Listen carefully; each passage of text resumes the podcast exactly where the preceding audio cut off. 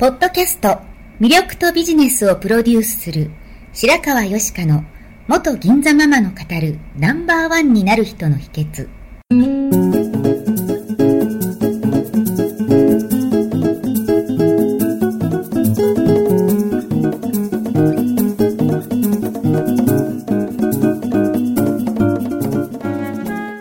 外資系企業の OL から銀座のナンバーワンホステス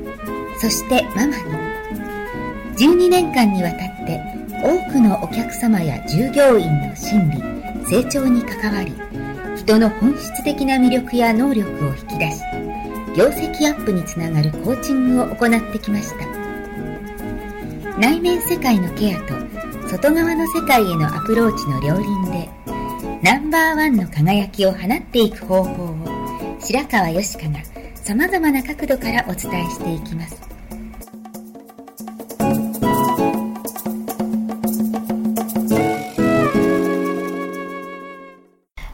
こんにちは、白川よしかです。魅力とビジネスをプロデュースする白川よしかのナンバーワンになる人の秘訣を始めたいと思います。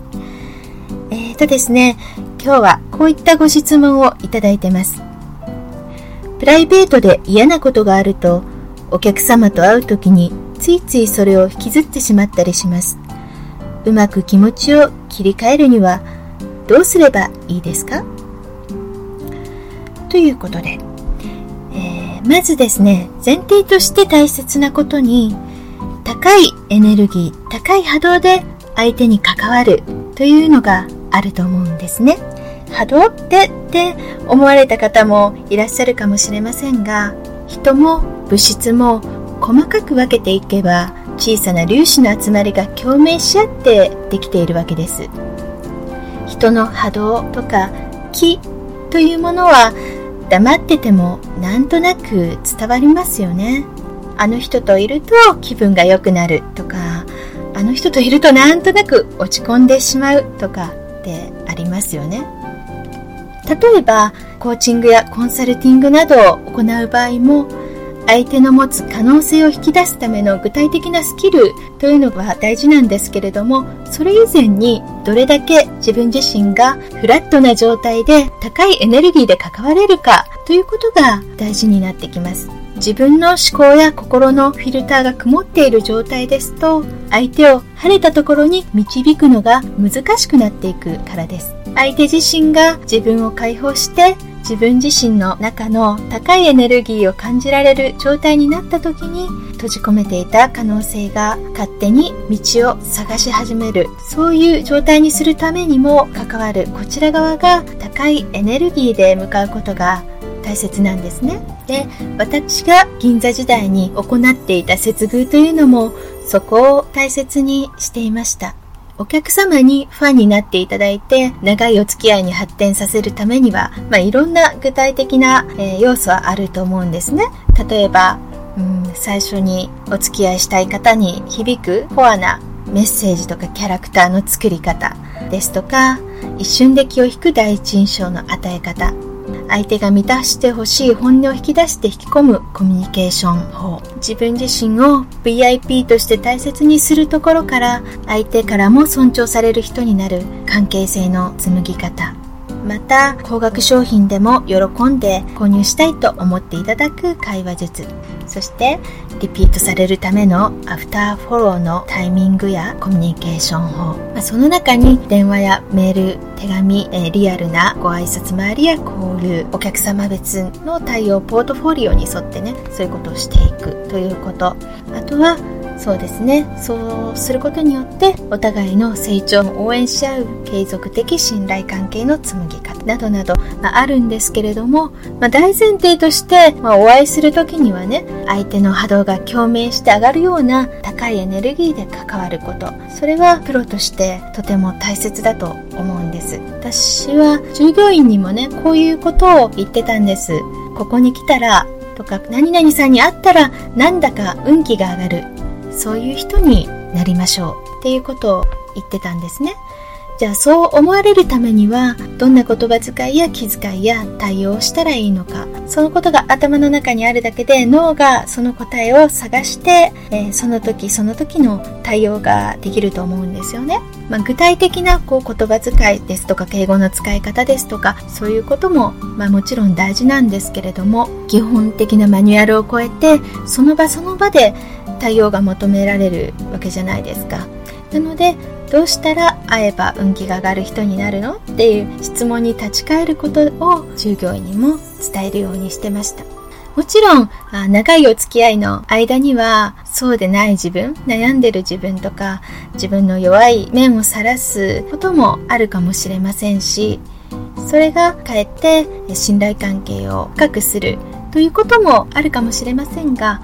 それはそういう時を見極めてするものであっていつも自分の感情とか愚痴とか不満を垂れ流す外に出してしまうというのはプロフェッショナルな仕事人としてはやらないように気をつけたいところですね。人はいろんなものを中身に持ってると思うんですね。もちろん自分だけじゃなくて相手だって不満や愚痴や妬みを言いたくなるネガティブな感情もあれば自分の可能性やビジョンや気遣いにフォーカスするような高いエネルギーの自分もいる。両方の自分がいる中でどちらの自分が好きかって言ったら大体やっぱり高いエネルギーを出せる自分が好きなわけですよ。なのでそういうものを引き出されるように感じた場所そういうものが引き出されるように感じる人のところに喜んでまた接したくなるのが人の本音というか、うん、自然なことですよね。ですので、これはどんな人間関係でも言えることですが、特に営業、販売、接客など直接人と関わるプロフェッショナルには鉄板なことだと思います。あと、銀座で女性に伝えてたのは、もし自分が女優だったとしたらっていうことなんですね。人気俳優は晴れやかな舞台の上で、今日は嫌なことがあったからうまく演技ができませんってお客様に言いませんよねいちいちね。そんな言い訳しながら舞台に立たないですよね。ですのでやらなければいけない時にはここに合わせていくという切り替えが大切だと思います。はい、それで、まあ、最初のご質問に戻ってですねうまく気持ちを切り替えるにはどうすればいいですか？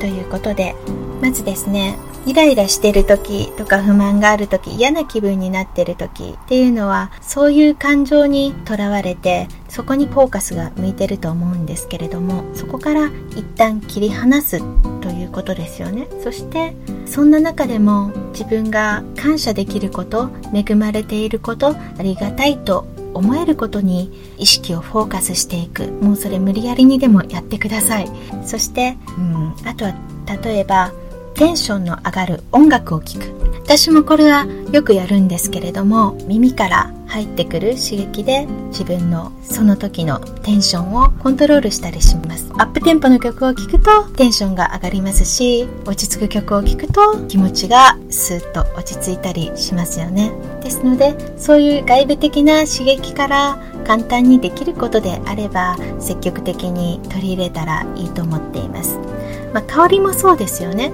香りっていうのは直接原始的な古い脳に訴えかけられるものですのですごくダイレクトに気分を変えることができるんですね。ですので自分のお気に入りの香りを忍ばせておくというのもいいかもしれません。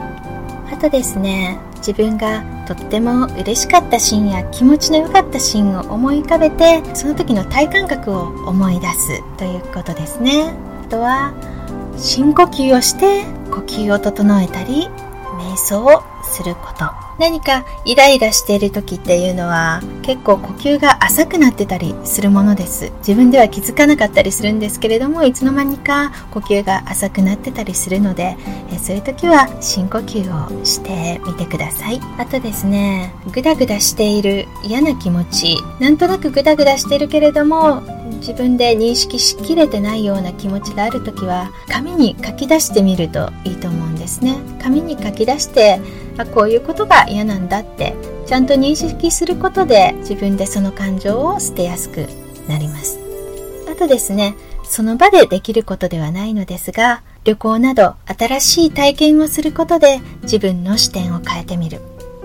ですとかカラオケなどで大声で歌うことで体から滞ったエネルギーを発散させていくこと。または運動して汗を流してみること。そんなことも自分の気持ちを切り替えていくのにとても有効だと思われます。大きなスパンで取り入れるものとその場ですぐにできるものを組み合わせて自分自身の心のよどみをすっきりさせて対面に臨む癖づけをしていきましょう。それでは今日もお聴きくださりありがとうございました。最後まで聞いてくださりありがとうございました。本日の番組はいかがでしたか？これから少しずつお声をいただきながらより充実した内容にしていきたいと思います。番組のご感想やご質問は info アットマーク白川よしか .com までお寄せください。また http コロンスラッシュスラッシュ白川よしか .com キャストページからも受け付けております。お送りくださった方にはただいまプレゼントをご用意してますね。そしてさらに詳しいお話については無料メルマガビジョニスト通信にて。こちらはサイトにある登録ボタンから簡単にお申し込みしていただけます。もっと深いお話はいつかあなたと直接交わせますことを楽しみにしております。それではまた。